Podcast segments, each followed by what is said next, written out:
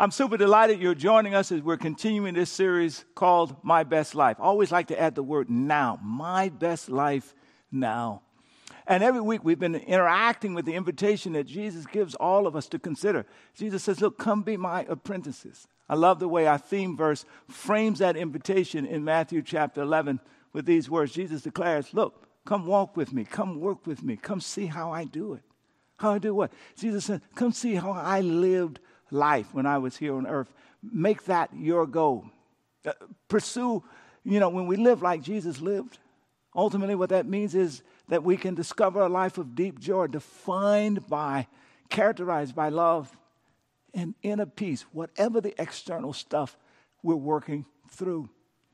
And so Jesus says, Come watch how I do it. Learn the unforced rhythms of grace, your pace, your rhythm of life. Uh, let me teach you a new way, he says. Well, last week, as we engaged with this, we took some time to think about what does it look like when we replicate Jesus' regular practice of silence and spending time with the Father. And here's what was absolutely clear Jesus prioritized silence and being with the Father. We call that solitude. It was a high priority in his life. For example, in Luke chapter 5, verse 15, we mentioned this last week, you know, the fame, Jesus' fame and popularity was growing by leaps and bounds. Uh, and more and more people, the crowds, the verse says, the crowds were coming to him, more and more showing up to hear him teach, to experience the miracles that he was working. And the more busy he became, the more busy he became, ultimately would be defined by how that verse end, ended. It says, But Jesus often, somebody shout often, write it in the chat. Jesus often withdrew to lonely places. That word is eremos. It can also be translated quiet places and prayed, engaged with the Father.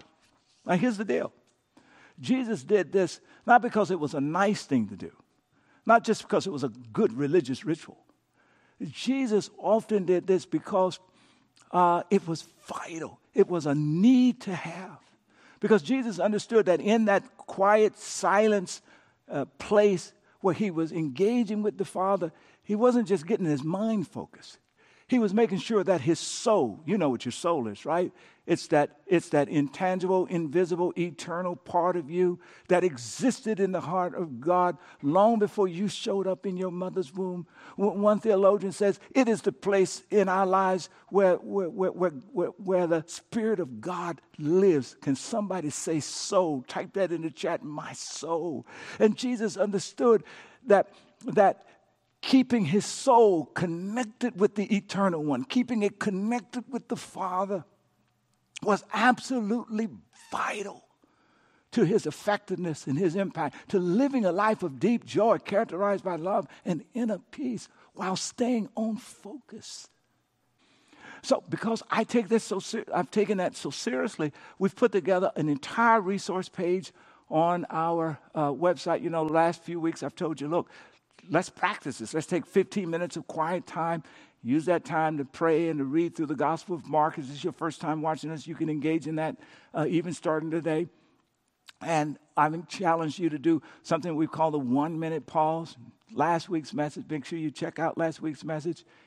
Uh, and so all of that is on this resource. We got we put together the, some of the best books written on this subject, and we've identified some apps. One app, essentially called the One Minute Pause, will walk you through how to actually execute that and grow that space in your life. It's all right there. I, I, I, want you to live your best life. It begins with really leaning in on what Jesus is teaching us. Last week, also, I told you that the most important thing we can do as we navigate the silence and try to connect with the eternal one is to distinguish the voice of God. And uh, the moment we're able to distinguish the voice of God, then we can also distinguish all of the wrong voices. You know, I've called those wrong voices. I, I, said, I said, listen, you've got to label them and then you can handle them, right? False voices and deceptive messages. If you, if you know the voice of God, the gentle whisper, we'll talk about in a minute, then you, you also know false forces, false forces, and the deceptive messages. You know, the other day I was talking to one of our members, and he was sharing with me that he said, I'm so happy, Pastor, you talked about this, this, this notion of false voices and deceptive messages. He said, because the other day he's, he's, he's lost a, a dear loved one and he's confined to a wheelchair. And he said the other day he just heard the voices of his grief say, Why don't you just roll your wheelchair out, roll out in front of in the wheelchair in front of the into the streets there in San Francisco in front of a bus and just end it. And he said, Oh no, he realized that's a false voice and a deceptive message. Here's, here's, a, here's a point I want to make sure you, you get. Whenever God speaks to you, whenever he whispers to you, it's always going to be consistent with his universal truths of Scripture. He will never violate the universal truths of Scripture. He'll never tell you to take your life. So if you're hearing voices, and even if what I'm teaching is not helping you to quiet those voices, they're getting louder and louder, and they're and they're destructive and pushing you towards destruction. Come on, tell your family members, reach out, get some medical support and some medical help because our mental health is as important as our physical health. And so last week, I told you that there's two uh, characteristics of the voice of God I wanted to kind of lean into. And this weekend is Valentine's weekend, so I'm going to lean into those two characteristics. And I really want you to pick this up. Uh, I'm going to lean into those two characteristics while also teaching you a couple what I want to call some Valentine relationship tips. All right? Okay, so let's pick up where I left off last, last week. I told you about a fellow by the name of Elijah, 1 Kings chapter 19. He was exhausted, he was uh, fearful of the future, he was depressed, he was suicidal. God sent an angel to attend to him uh, for over the course of a couple of days, fed him and made him rest. Fed him and made him rest. Next week, I'm going to talk about the Sabbath principle and how God has shaped our lives for rest. And, and when, when we kick that out of rhythm, it messes us up. It's, it can be actually dangerous on a variety of levels. Don't miss next week. So we talk about the Sabbath next week. But finally, the angel gets him squared away and sends Elijah to Mount Horeb. Elijah gets to Mount Horeb and basically, God says, Go out. I'm going to talk to you. I want you to, I want you to hear my voice. And the text says Elijah goes out and stands on the cliff in Mount Horeb, and a thunderstorm comes, and the voice of the Lord is not there. Earthquake and fire comes, the voice of the Lord is not found or heard in any of that stuff. And then finally, it says, The voice of the Lord ultimately comes as a gentle whisper. Now, let me just point out that earthquakes and thunderstorms, uh, tornadoes, uh, uh, uh, whirlwinds that use the language of the text and fires. In the Old Testament, those are various ways in which God executed judgment. And notice the text is saying that the voice of God is not coming in that context. That doesn't mean that God concedes his right to execute judgment. There's plenty of space in eternity for him to do that. Come on now.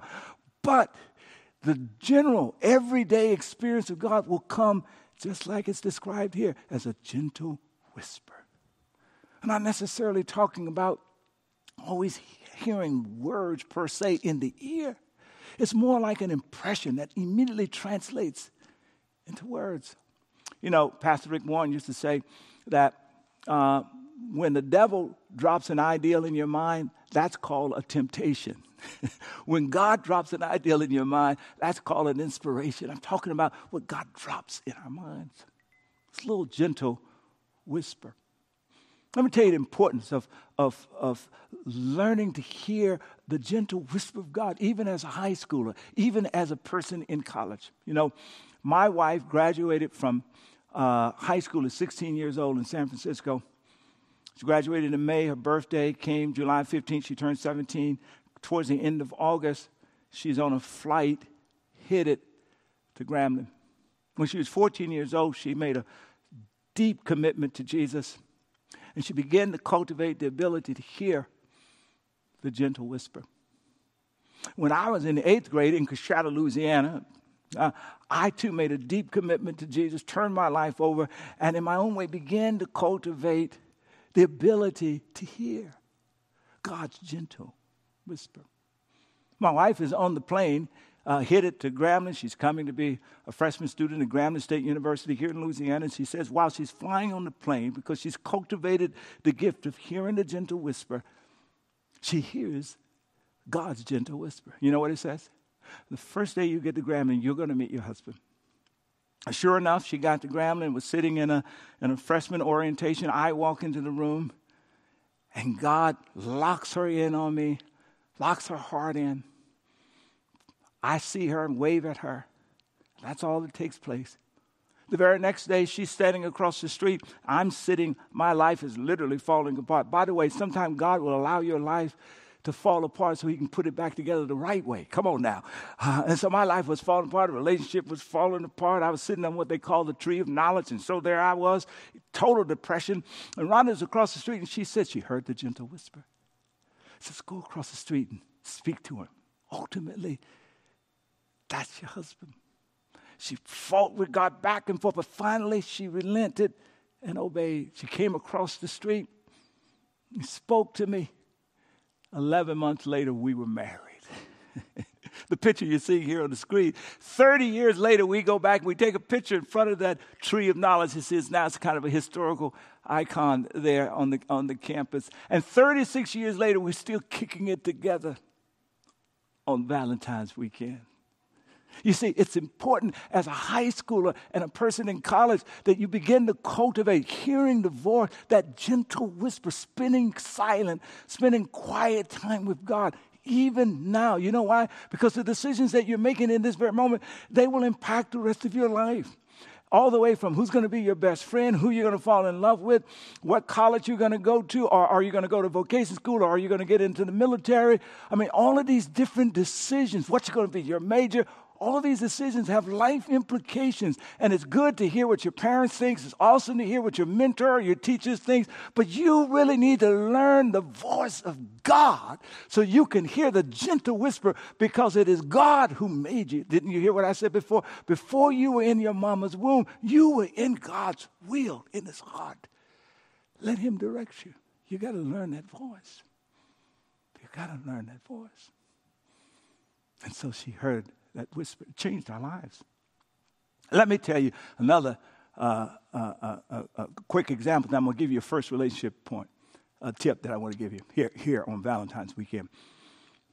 Two years before Rhonda got to campus, I was having a tough time dating and in this, this I was in prayer. To God, why is this all difficult? Why is nothing working out? And I heard that gentle whisper. And the whisper said, The person that you're looking for, not only is she not on the campus, she's not even in the state. In two years, you'll find her. Two years. But for now, focus on what's in front of you. I mean, I looked around at all these beautiful, wonderful women on the campus. Second year student in college. I said, I know that can't be the voice of God. Nowhere in the world I'm supposed to be dating. Come on now, are you kidding? I wish I had listened because he was right. Rhonda wasn't even in the state. And I accumulated unnecessary heartbreak and pain that made the first 10 years of our marriage very difficult. And it all could have been avoided if I had just listened See, it's one thing to hear the gentle whisper, it's a whole nother thing to discipline your heart to obey, to do what God says do. Now, let me give you your first, here's my first Valentine relationship tip. Number one, here's it, here it is. Involve God in the dating process. Type that in the chat. Say it out loud with me also. Involve God in the dating process. Listen, some of you, you get this, right? I mean, isn't it time for you to really start cultivating time so you can hear God's quiet, gentle voice directing you in the dating process? Right? I mean, uh, how, how often have you, have, you, have you swiped right and kept coming up with the wrong person? How often have you gotten Google eyed and super excited about the profile picture only to discover after hanging out with the person that the profile picture did not communicate the total picture? Come on now. It, it's time to allow God to be a part of the picking process. And I've heard, I know I can hear some of you saying, well, God might pick some. I don't want to have to settle. Come on. And by that, you mean I don't want someone who's in a wheelchair or I don't want someone who's quote unquote too large, or I don't want someone too short, or uh, uh, uh, I don't want someone who's not making the same amount of money that I'm making. You're talking about all those externals. But don't you understand if God picks the person you've not settled, God has picked the person who's going to love you for who you are powerfully. Don't you? Listen, when Rhonda first saw me, she said the first thing she noticed was my scars. But then immediately she pushed past the scars and there was something else that drew her. You see, when God picks the right person, and if you allow Him to cultivate your lens, come on now, you, you'll look past the external. And because genuine beauty comes from within, that's an inside job. But you got to spend time cultivating, hearing the voice from above, the gentle whisper. Involve God in the dating process. All right, so that's characteristic number one. God's voice comes as a gentle whisper. Characteristic number two is really found here in, in Mark chapter 1, verses 10 through 11. Jesus has come out uh, to be baptized. Here's how I want to talk about baptized. This is the context of the Winter Olympics. I'm sure some of all, many of us are watching the skating, the skiing, and all the winter sports. Really exciting. In, in a sense, God is coming to be, Jesus is coming to be baptized uh, as, a, as a way of publicly declaring, I'm, I'm on my Father's team. That's what he's doing. I'm on my Father's team. And so he goes through the baptism, and, and, and the text says, the text says that coming up out of the water, he, he saw. He's talking about what Jesus saw now. We don't know what anybody else, but Jesus saw, he says. The heavens splitting apart, and the Spirit of God descending upon him. Didn't say it was a dove, it said it was like a dove, a, a, a, a soft, loving presence, empowering him. And then it says that the, the voice, this, the notion here is that Jesus hears the voice. Uh, uh, most people talk about this as a booming voice, but, but I think probably for Jesus, it was a gentle whisper. And, and, and the voice declares this You are my one dear son. You, you, I like the King James. You are my beloved son. Another translation says, You are my dearly loved son. And in you, I take great delight. Another translation says, You bring me great joy. I love that. All right, here's the second characteristic unconditional affirmation. You see, Jesus hears this affirmation coming from the Father before he does anything. He hasn't even gone into the Eremos, the wilderness, and he hasn't and succeeded after 40 days of being tempted. He hasn't even done that yet. He, he's done no miracles. He hasn't fed anyone. He hasn't taught any lessons. Come on. He, he, he hasn't healed anybody. None of that has been done yet. And here the Father says about the Son, You bring me great joy. You're the center of my delight before he does anything unconditional.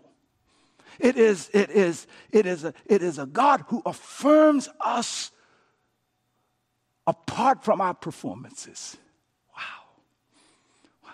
And, and the more you spend time with that God, the more that affirmation begins to shape your understanding of who you are in the world and who God calls you to be. My goodness. All right. Let me, let me, let me, let me tell you the story. There's a woman by the name of Vanessa Russell. And uh, she currently is the CEO of Love Never Fails, which is an incredible organization that is doing amazing work helping to rescue people out of sex trafficking here in the Bay Area. And she tells her story. She says, Listen, she was always a great student in school, made straight A's. But in reflection, she made straight A's in an effort to earn the right to be loved. She later says that when she uh, went, to, she went to school, went to college, all the same thing. And then she joined the Cisco team company. Zoomed up, first highest ranking African American in the executive branch of Cisco. But in reflection, she says she found out she was really doing that to continue to earn the right to be loved this affirmation that people would throw upon her for, for being so successful, it translated to her being loved. And if she would stop climbing, she'd stop being loved. And she told the story Even, she, even the work she did in the church, this ministry, this opportunity over here, this, all of this notion. She said she was trying to earn the right to be loved. The affirmation that people threw upon her uh, translated as love. And here's the fear that if I don't do that, if, if I don't make straight A's, or if I don't uh, uh, perform well in the job, I won't be loved. I won't be loved. That, that the love, ultimately, she translated it to God, that the love of God is contingent upon what I do. She says she didn't understand how unconditional, affirming God's love was until she had her own baby. And she says she's, she was there watching her baby in her hands. He was probably six, six weeks old. He hadn't grown up. He hadn't made any A's. He hadn't become an exact in anything. He's just a baby. He's going to smile. He's going to Google. He's going he's to cry. he's going to poop. She's going to change his diaper, and that's going to be the cycle. And she says she's watching the baby before he becomes anybody. And she says to him, I love you so much, I could die and she says, in that moment, she got it that that's how God saw her, his child, that before she accomplished anything had nothing to do with her a performance. You know, he was delighted that she made A's. He was blessing her to excel. He wanted her to be her best. But, but, but, but when he saw her apart from anything she's done, he declared what he declared about his son You bring me great joy and somebody's listening to me, you should run to the silent, quiet place to be with a God who is anxious to tell you, You are the center of my delight, and you bring me great joy. Go hear it. Go allow God to affirm you with his unconditional love. Wow. My goodness. Mm.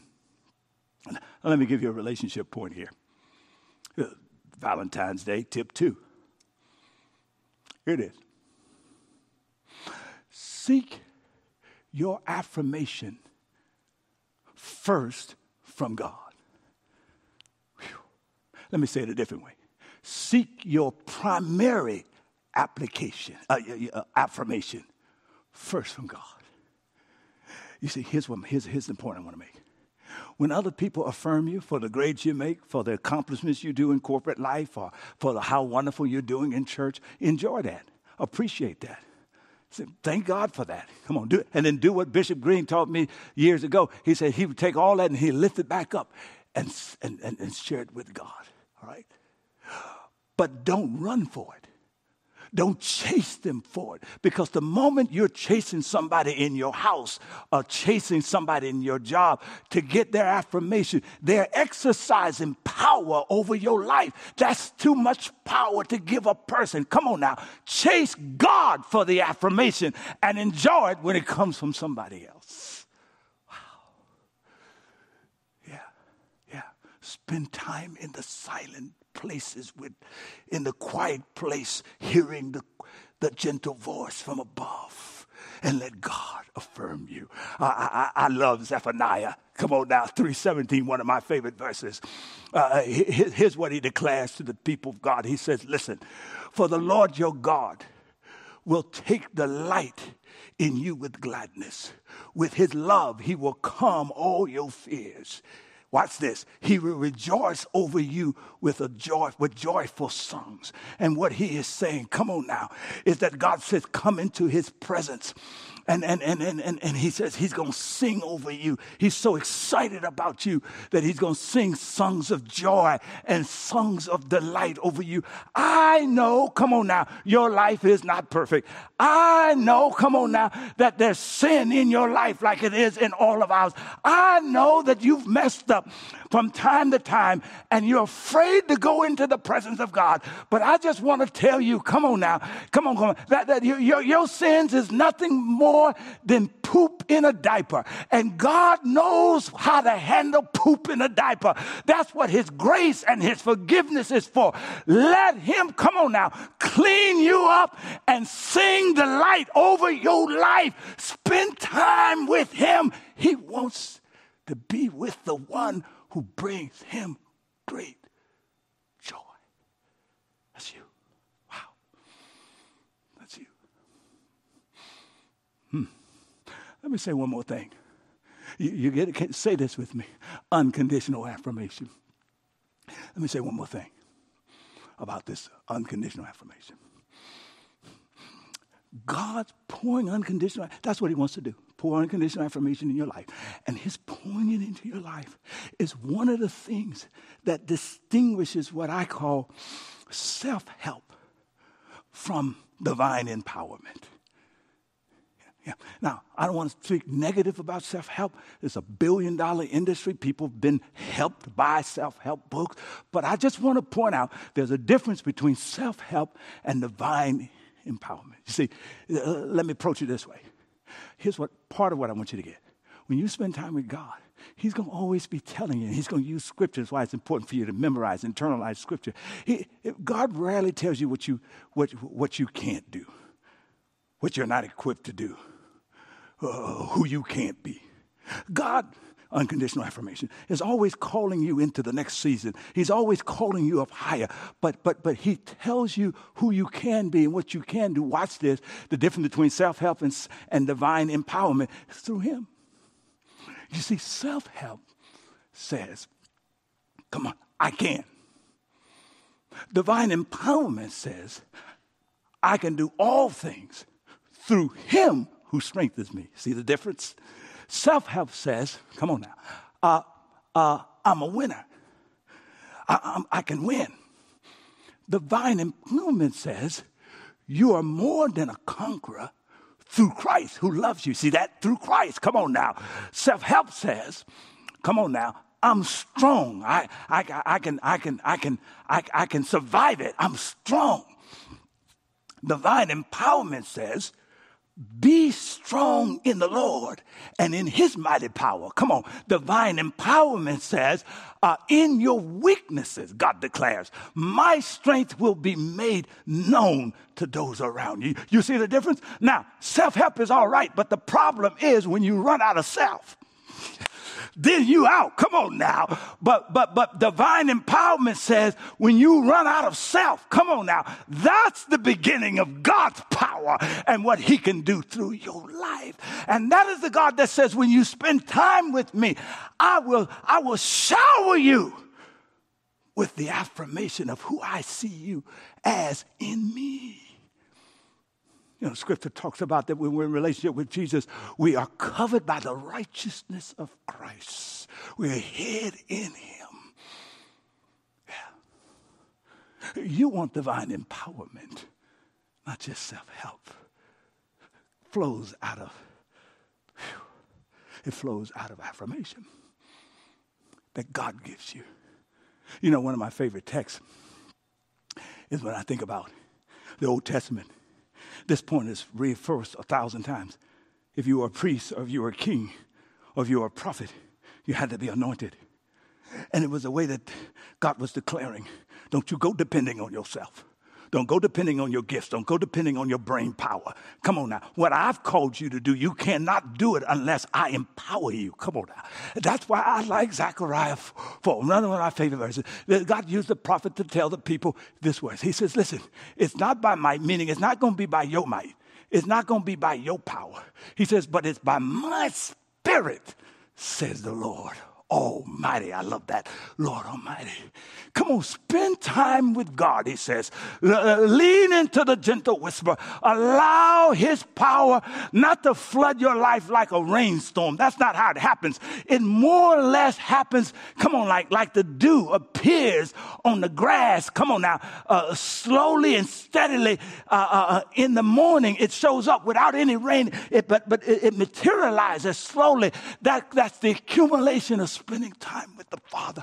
And he'll, he's declaring to you through his mighty Spirit, by His Spirit, come on. He'll give you the power to turn C's into A's in the class. He'll give you the power to transform how you relate to your significant other, how you talk to them. He'll give you the power, come on, to rise out of the ashes of failure and to achieve the improbable and the impossible by His Spirit, He says to dream fresh dreams, to launch new, new corporate ventures by His Spirit. But it begins with spending regular time with Him. Wow. Yeah. Do you know what the text says? That when Jesus finished his 40 days in the wilderness in the Eremos, right, that quiet place where he was being affirmed and also being challenged by the enemy, when he comes out of it, the text says, here's how he returns to Galilee filled with the Holy Spirit's power. You see, his, I love this. And his ministry exploded through the power he's modeling for us now, y'all. Come on now. And reports about him quickly spread throughout the region. And then his first assignment, y'all, was to show up in the synagogue. And he, he, he was time to read. He went and asked for the book and he opened it to Isaiah. And he said, Listen, I'm on my father's team. That's what he says. Come on now. And I've been empowered by my father's spirit. I'm full of his spirit. And, and, and, and, and, and the the, the power that He has filled me with is not just for me to sit on the pew. It's not just for me to sit in the bleachers. It's not just for me to sit uh, uh, uh, uh, uh on the bench and watch the starters play. Oh no, He's called me into the game. Come on, y'all. And I'm called to serve. And let me tell you, He's anointed me to serve in some ways. Let me tell you how He's anointed me. He's anointed me to serve, uh, number one, by bringing good news to the poor. He has sent me to do to proclaim that captives will be released, that the blind will see, that the oppressed will be set free, and to declare it is the year of God's favor. I'm called to serve. I'm off the pew, y'all, he says. I'm ready to serve. Here's what's fascinating. And I tell you that if you spend time in the presence of God, He'll fill you up with His Spirit and He will empower you by the Spirit. But you remember, Scripture says that God is love. So the Spirit He fills you up with, come on now, is a love. You know, if you've been around for a few months, you know that that's a agape love. That's a serving love. It, it compels you to serve, to join God's serving team in your house, in the church, in the world, wherever you are. God wants to fill you up to serve.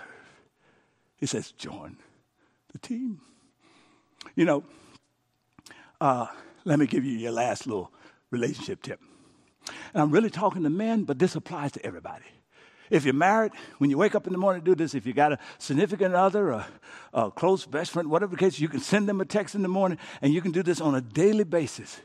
The first thing you do get up in the morning, say, I love you. Put words to it.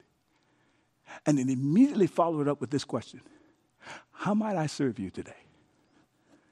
I, am a husband, so I'm just really leaning. I want to especially lean into the men here, all right? Uh, but this is for everybody. And, and, and, and, and, and if you're married, here's what your wife is going to say probably. I'm glad you asked. I got 10 things I want you to do. here they are right here. Come on now. And I want you to come back and say, baby, I love you. And, and, and, and I'm tell you what, give me the first one or two. I'm going to pick one or two things that I know I can do today. And then I'll keep coming back at it each day because every day I'm going to get up and I'm going to say, I'm going to love you. I say, I love you. How can I serve you today? Children, young people, wouldn't it be wonderful? I challenge you do the same thing. Get up every morning before you leave for school, say, I love you, and ask mama, ask daddy, ask the parent, how can I serve you today? How can I serve you? And if you make this a part of your discipline, come on now. This, this, this, this, you talking about pouring affirmation into the lives of others.